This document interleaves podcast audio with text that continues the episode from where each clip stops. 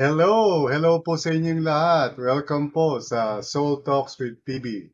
So, uh, this is yours truly, uh, Pastor Bong. At uh, purihin ang Panginoon.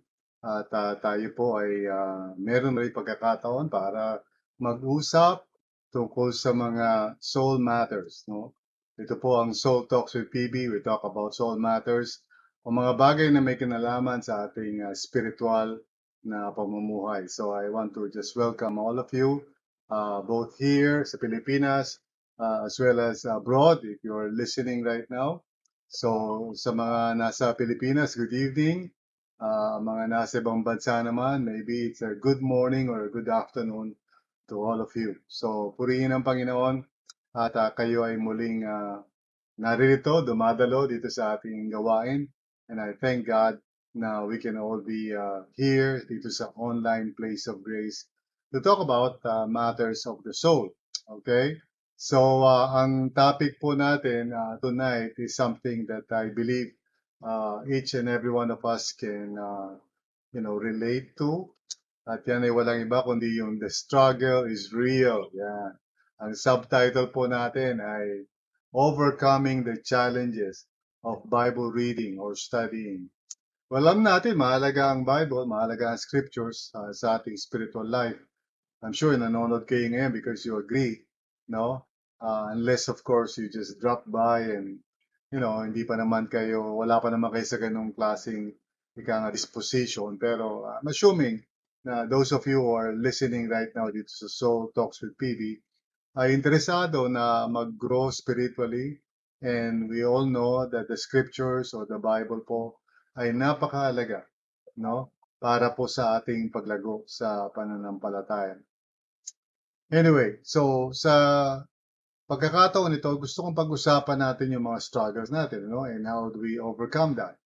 Siguro, I, I mean, I won't discuss to you the struggles anymore kasi parang uh, alam niyo naman yun. But I'd rather talk about yung solution, no? Um, siguro yung mga struggles natin, you know, sari-sari yan, no? Yung Minsan tinatamad tayo, nahihirapan tayo, uh, or kaya minsan wala tayong oras, o kung may oras man tayo, parang we just struggle and trying to do it, no? So I understand, ano? Kasi uh, lahat naman tayo, eh, no? Uh, we go through those struggles. And tonight, gusto kong pag-usapan natin kung paano ba tayo uh, magkakaroon ng ano ng magandang uh, solution, no? Dito sa mga bagay nito. Of course, we cannot really discuss that uh, comprehensively. But I, I you know, let's begin parang ano, let's begin to explore uh, kung ano yung mga uh, ways para, you know, ma-deal natin yung gano'n, yung struggles natin in trying to uh, read the Bible or study the Bible or whatever, okay? At uh, ang gagamitin kong ano, passage uh, tonight ay yung 2 Timothy chapter 3 uh, verses 1 to 17. Okay? Uh, in this passage, si Paul ay binibigyan niya ng counsel si Timothy na katulad din natin lahat, you know, he's facing uh, difficulties uh, in his own life uh, as a Christian and also in his ministry. So, nilagay siya ng, ni Paul sa Ephesus and, you know, maraming mga problema din naman doon.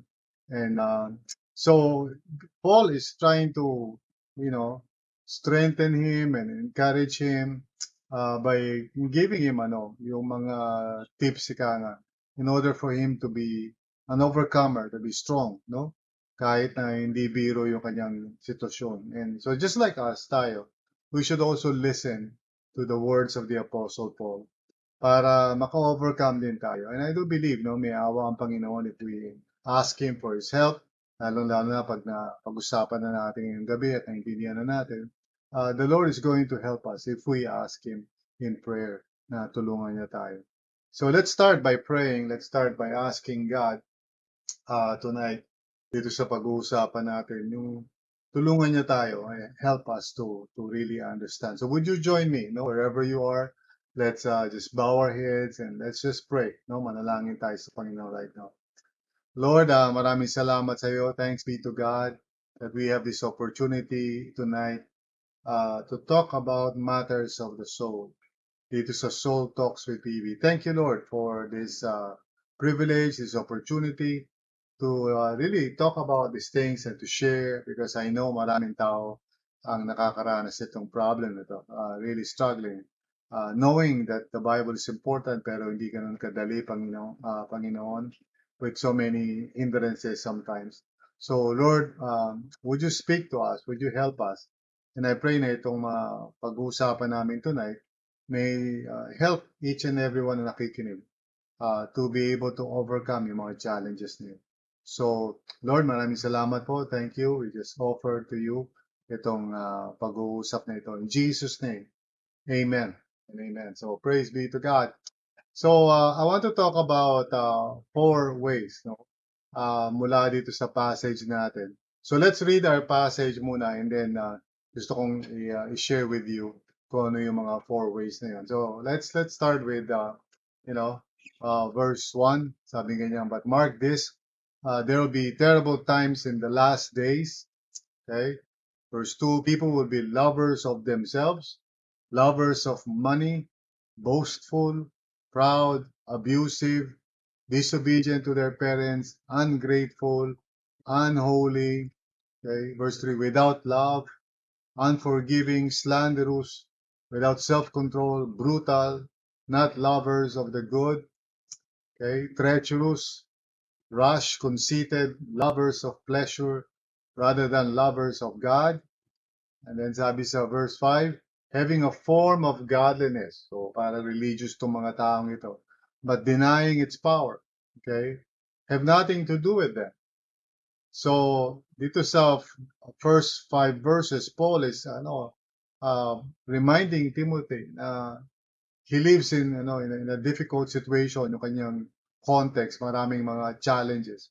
Sabi rin niya sa verse 6, they are the kind, so he's giving an, an example, they are the kind who worm their way into homes and gain control over weak-willed women who are loaded down with sins and are swayed by all kinds of evil desires. So itong mga ano to, apparently itong mga tinutukoy ni Paul, which most likely are ika nga mga religious leaders or teachers who are trying, trying to take advantage dun sa mga vulnerable, vulnerable na women.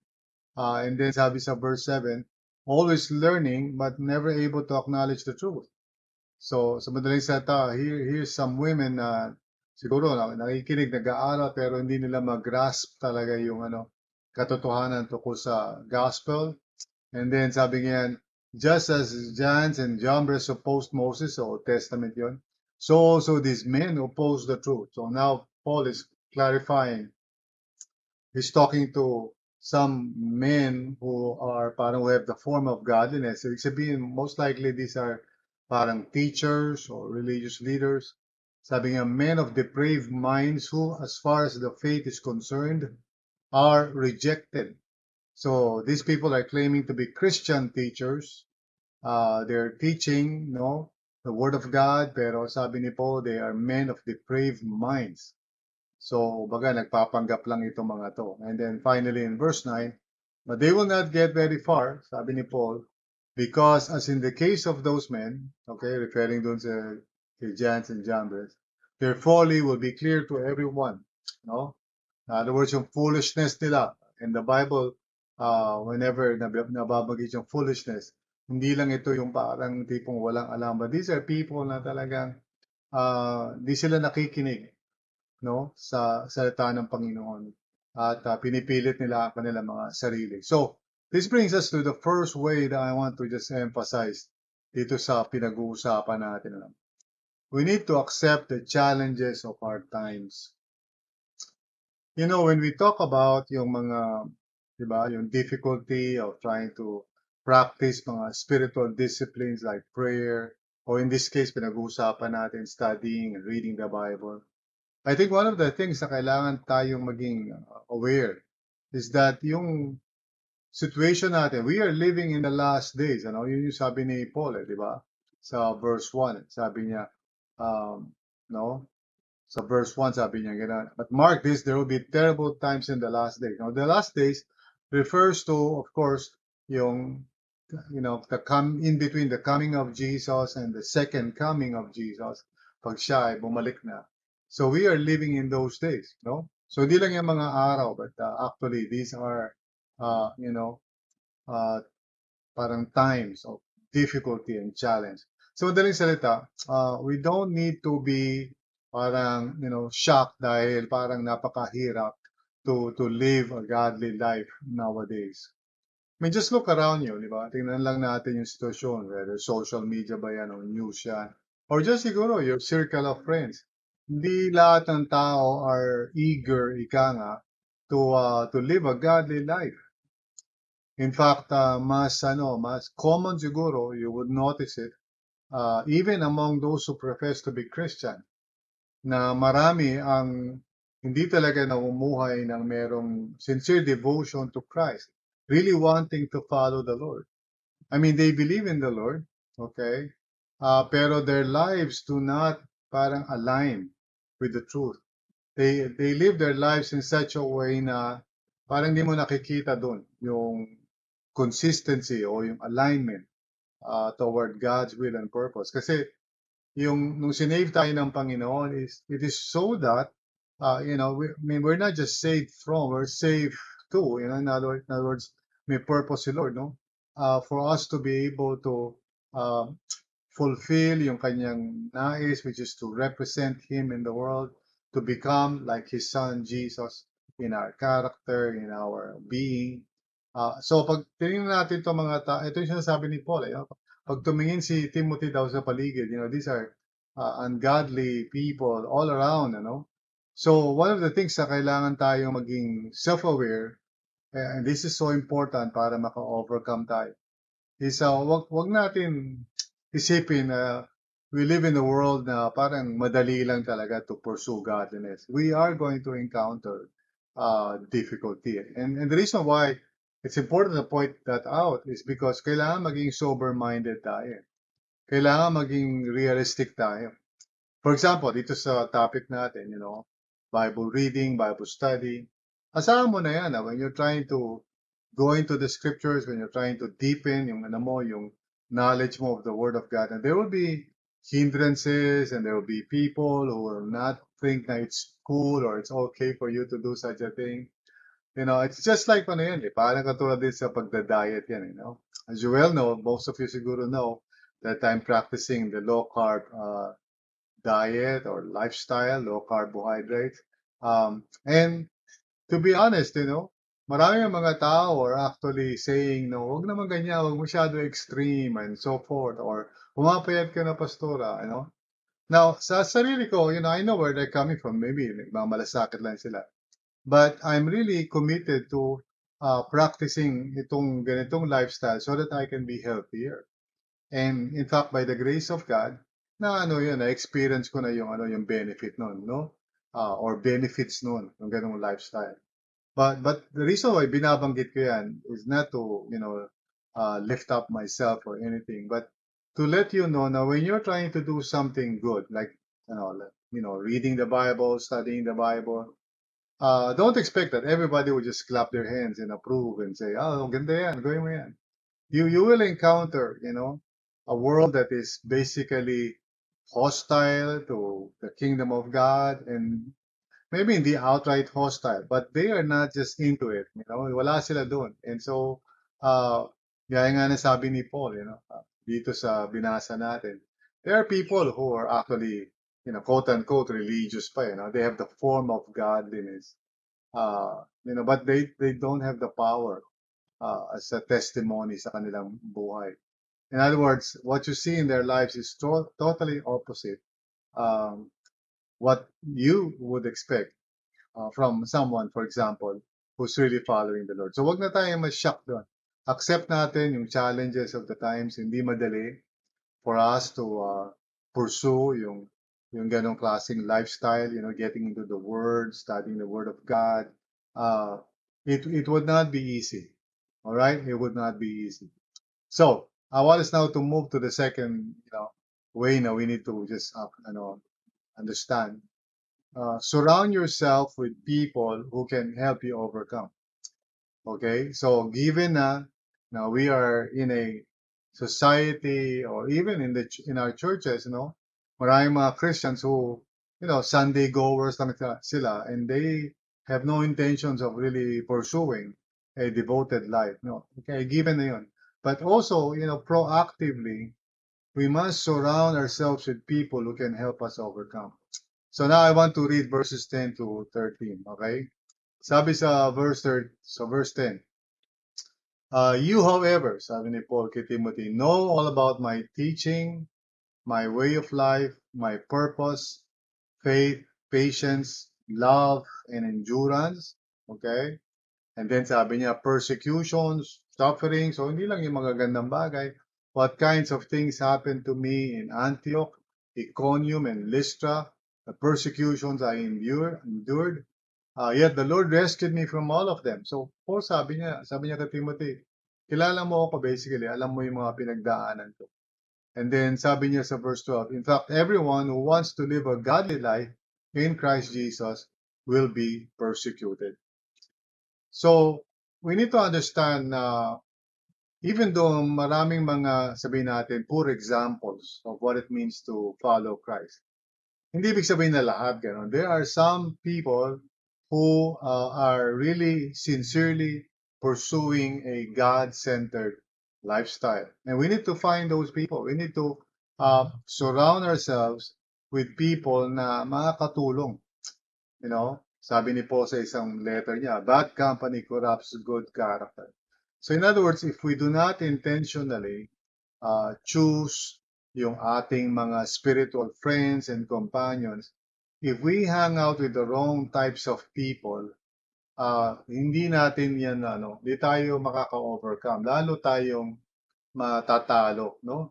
Una, yung society na natin, sa paligid natin. Plus, minsan, even inside the church, may mga tao na, you know, they call themselves Christians, pero by their lifestyle, makikita mo that they are not sincerely following the Lord. And this is not to judge anybody. We're just telling the truth, di ba? Uh, And then, hindi ka pa gagawa ng paraan to be connected with a community of spiritual companions or friends who, who can actually help you, no? Um, now, for example, uh, sa RLCC, sa Real Life Christian Communities, we try to promote uh, the importance of small groups and we want people to be connected with others in life-giving relationships.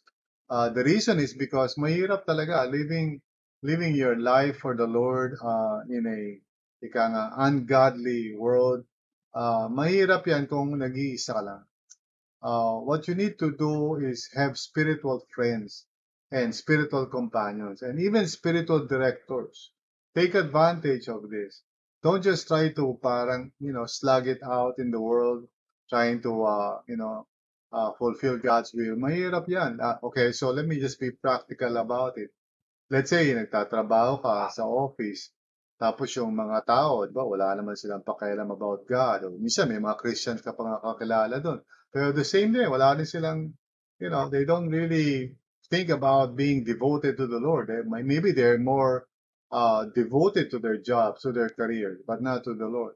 So you have that parang, di ba, opposing forces around you, trying to mold you, di ba? They're trying to pressure you, trying to tell you na, oh, sige na, relax ka lang, you know, inom na tayo or something, or let's live a parang uh, worldly lifestyle. Huwag na masyadong seryoso sa pagiging Christian. So you have this peer pressure all around you.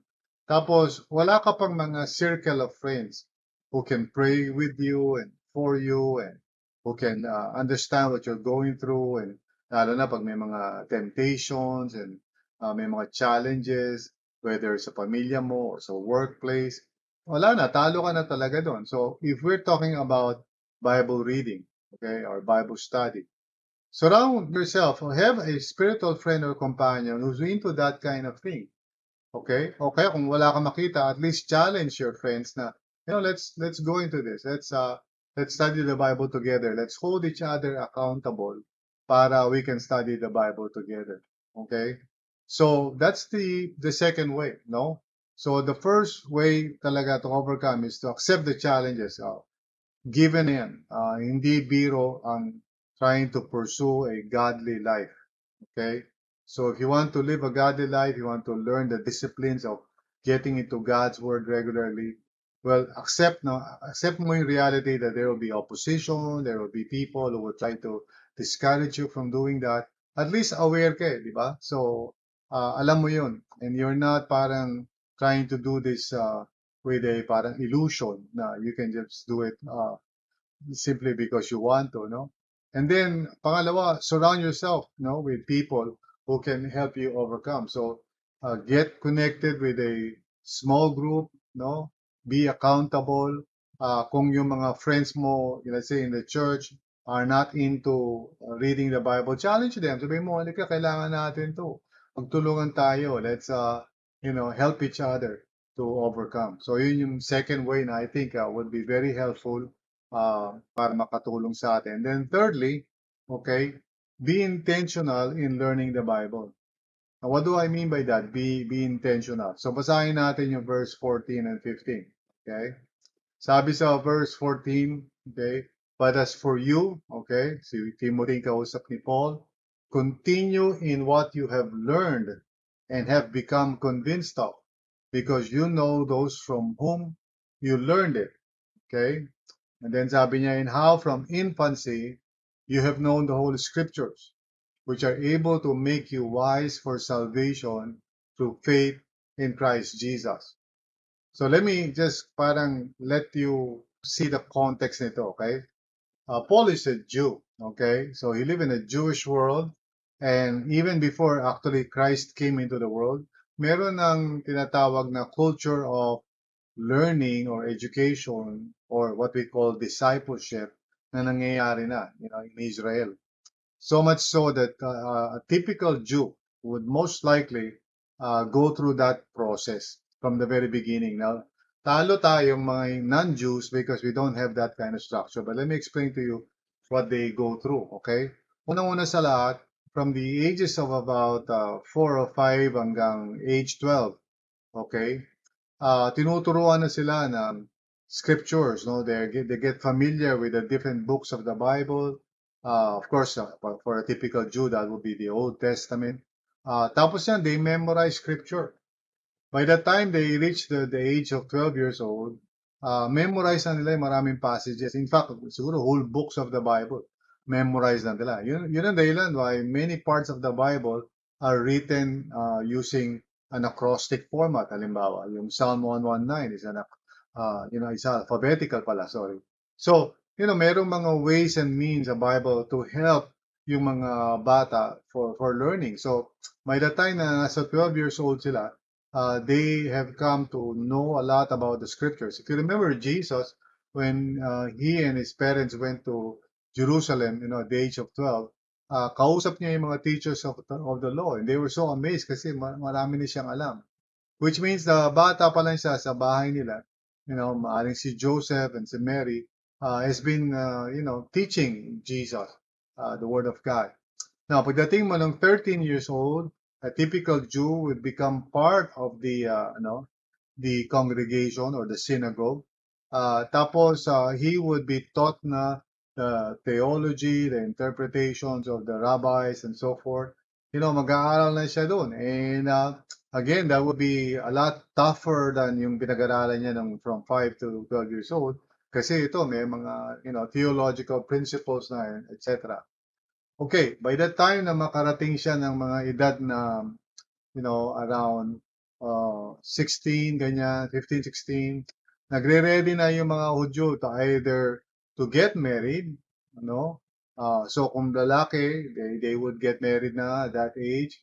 Pag babae naman, of course also. So, pine-prepare na sila ng mga magulang nila on how to become a good husband and a good wife Uh, and also, tinuturuan na sila ng vocation, in other words, hanap buhay. Uh, but then there's a, there's also a filtering process so that by by the time na nasa edad sila ng 18 or something, uh, ina-identify na kung sino yung mga pwede maging future rabbis. And so itong mga future rabbis na to, they are brought into a prominent rabbi, like for example si Gamaliel no, or whoever, tapos nagiging disciple sila no, ng mga rabbis, which means they will be trained, no, until dumating sila sa around, you know, before 30 years old kung saan they will be uh, released and ordained as teachers of the Word of God. Now, the reason why I'm telling you all of that is because hindi naman nila natututunan ng Bible na basta-basta. Okay? So, in application sa atin, huwag tayong uh, uh, parang, huwag natin isipin na if I want to pursue a Christ-centered life, uh, well, uh, all it would take lang siguro is trying to read my Bible every now and then kung may oras ako. No, in the same way, for example, if a person wants to become a doctor or lawyer, talaga ipupursu niya yon yung educational track na yun, di ba? Mag-aaral siya mabuti because there's no way na he can fulfill yung profession na yun. So, ang, ang gusto kong i-reiterate sa inyo, be intentional in learning the Bible. In other words, may, may hirap talaga yun. May challenge talaga yun. No? For example, just just reading the Bible from beginning, you know, Genesis and Revelation, hindi yan madali. But don't expect that you would become a person na filled with the knowledge of the Word of God. Kasi paminsan-minsan binubuksan mo yung Bible. You have to pursue it as an educational challenge. Okay? So sa madaling salita, talagang ipupursu mo yun. Now, maybe hindi naman agad-agad yun. It would take some time, di ba? Well, hindi lang maybe. Siguro, I mean, that, I'm sure of that. So it would take some time. Uh, you would not be able to understand the Bible agad. So at first, siguro struggle ka when you're reading it. You know, uh, when you try to memorize verses, hindi madali. Uh, when you try to understand ano sinasabi ng passage, you know, yung mga ganon, yung Bible study principles, inductive Bible study methods, mga ganong bagay. This would take some time. Eh. Pero again, this is my advice to you in order for you to just be able to overcome yung challenges i-approach nyo na para kayo nag-aaral talaga for a certain course. Okay? In other words, don't treat it, treat Bible reading or Bible studying na parang, you know, every now and then magbabasa ka lang. It won't work. Okay? So, una, accept the challenges of our times. Mahirap talaga. Pangalawa, you know, surround yourself with people who can help you overcome. Okay? And then, pangatlo, be intentional in learning the Bible. Okay? So if you have tried, siguro nagbasa ka, nahirapan ka, don't give up. Okay? Just as parang kung gusto mong gumraduate sa college, hindi ka mag hindi ka magi-give up just because uh, you know, nahirapan ka sa isang assignment o kaya meron kang paper na kailangan submit, parang you know, give up ka na. Don't give up. Ganun talaga yun eh. You would reap the harvest later, no? You would see na it's all worth it pag nag-devote ka ng time, reading and studying and memorizing the scriptures and learning how to interpret the scriptures, over time, makikita mo na it's truly uh, beneficial for you. Which leads me to the fourth way na kailangan natin maunawaan. Aim for transformation, not just information. So, para magkaroon ka ng, ika nga, ng uh, motivation, no? tuloy-tuloy mo kahit mahirap, kahit nag-struggle ka ang dapat maging goal mo is not so much na malaman mo yung laman ng Bible, but rather for your life to be transformed. And this happens only when God's truth is planted puso mo by the Holy Spirit. And over time, the Holy Spirit reminds you of His Word, and His Word has power to change our lives. So, uh, aim for uh, transformation. Let us read verses 16 to 17 para maunawaan natin yan. Sabi sa verse 16, all scripture, alam niyo na siguro to, is God-breathed. In other words, God Himself speaks. And is useful no, for teaching, rebuking, correcting, and training in righteousness. It's useful. Ibig sabihin, the Bible is not meant to be to, to stick in your head. Uh, the Bible is meant to renew your mind and to be applied sa buhay mo, you know? Uh, and then sabi sa verse 17, so that the man of God or the woman of God may be thoroughly equipped for every good work. So eventually, ang goal ng pagbabasa ng Bible is not so much yung marami kang alam sa Bible, but for your heart, for your life to be transformed, for your mind to be transformed, for your life to be aligned toward God's will, and higit sa lahat, for you to begin fulfilling yung purpose niya sa buhay mo. Okay?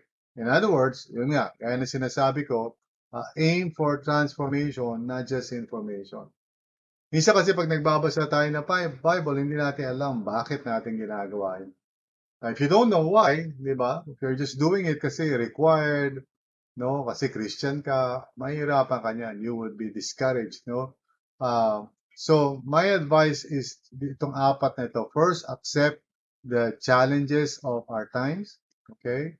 Pangalawa, uh, surround yourself with people who can help you overcome. Okay? Magkaroon ka ng spiritual friends and companions. Tapos, uh, be intentional, no? Maging student ka talaga ng, ng Bible. Huwag kang uh, mag-give up, konting, uh, konting quiz ka nga, konting hirap eh, i-give up ka na, okay? And then aim for transformation.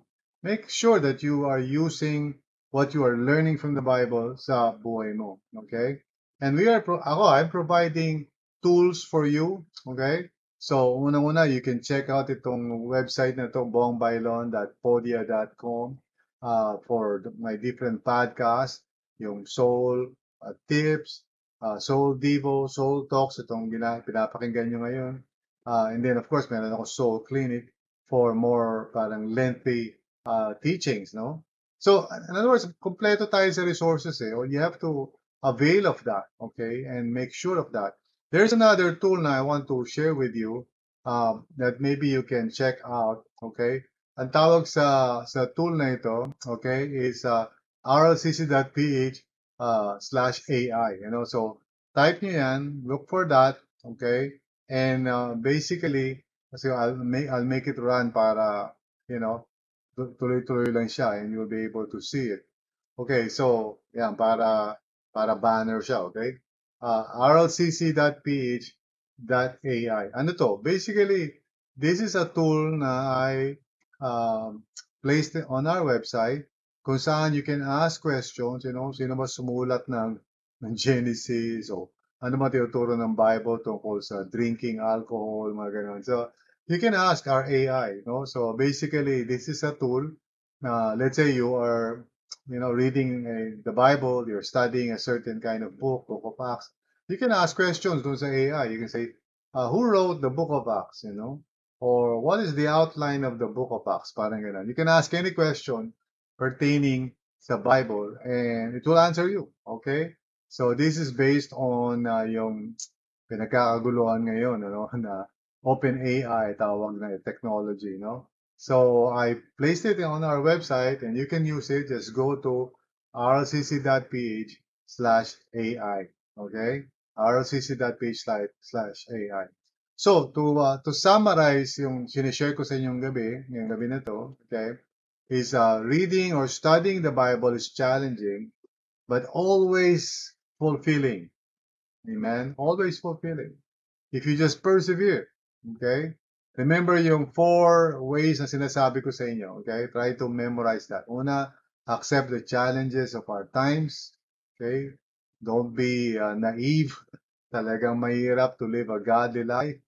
Okay? Uh, but remember, kahit na mahirap yun, ano? It's also the easy way, you know? Let me just point out na even though it's challenging, Actually, yung kabaliktaran, living a sinful life is even more difficult. Okay? It's full of trouble. So that's another perspective siguro. Anyway, accept the, the challenges of our times. Pangalawa, surround yourself, okay, with people who can help you overcome. Magkaroon ka ng mga spiritual companions. Look for people na devoted sa kanilang Christian life and nagpa-practice ng mga spiritual disciplines. Get connected with them. Be friends with them and ask them to help you. Okay? And then pangatlo, be intentional uh, in learning the Bible. Mag-aaral ka. Uh, turing mo sarili mo bilang Bible student. Okay? And learn as much as you can and don't give up. It will take a while. Okay? Bago mo ma-overcome yung mga sinasabi natin. No? And then aim for transformation, not just information. Uh, pag nagbabasa ka ng Bible, the goal is not to have Bible knowledge. The goal is to be transformed by the Word of God. And so therefore, yun ang dapat maging goal mo when you're reading the Bible. Mag-pray ka palagi, Lord, help me to understand, but also to apply it in my life. Amen? So muli, you know, here's my you know, summary statement for you.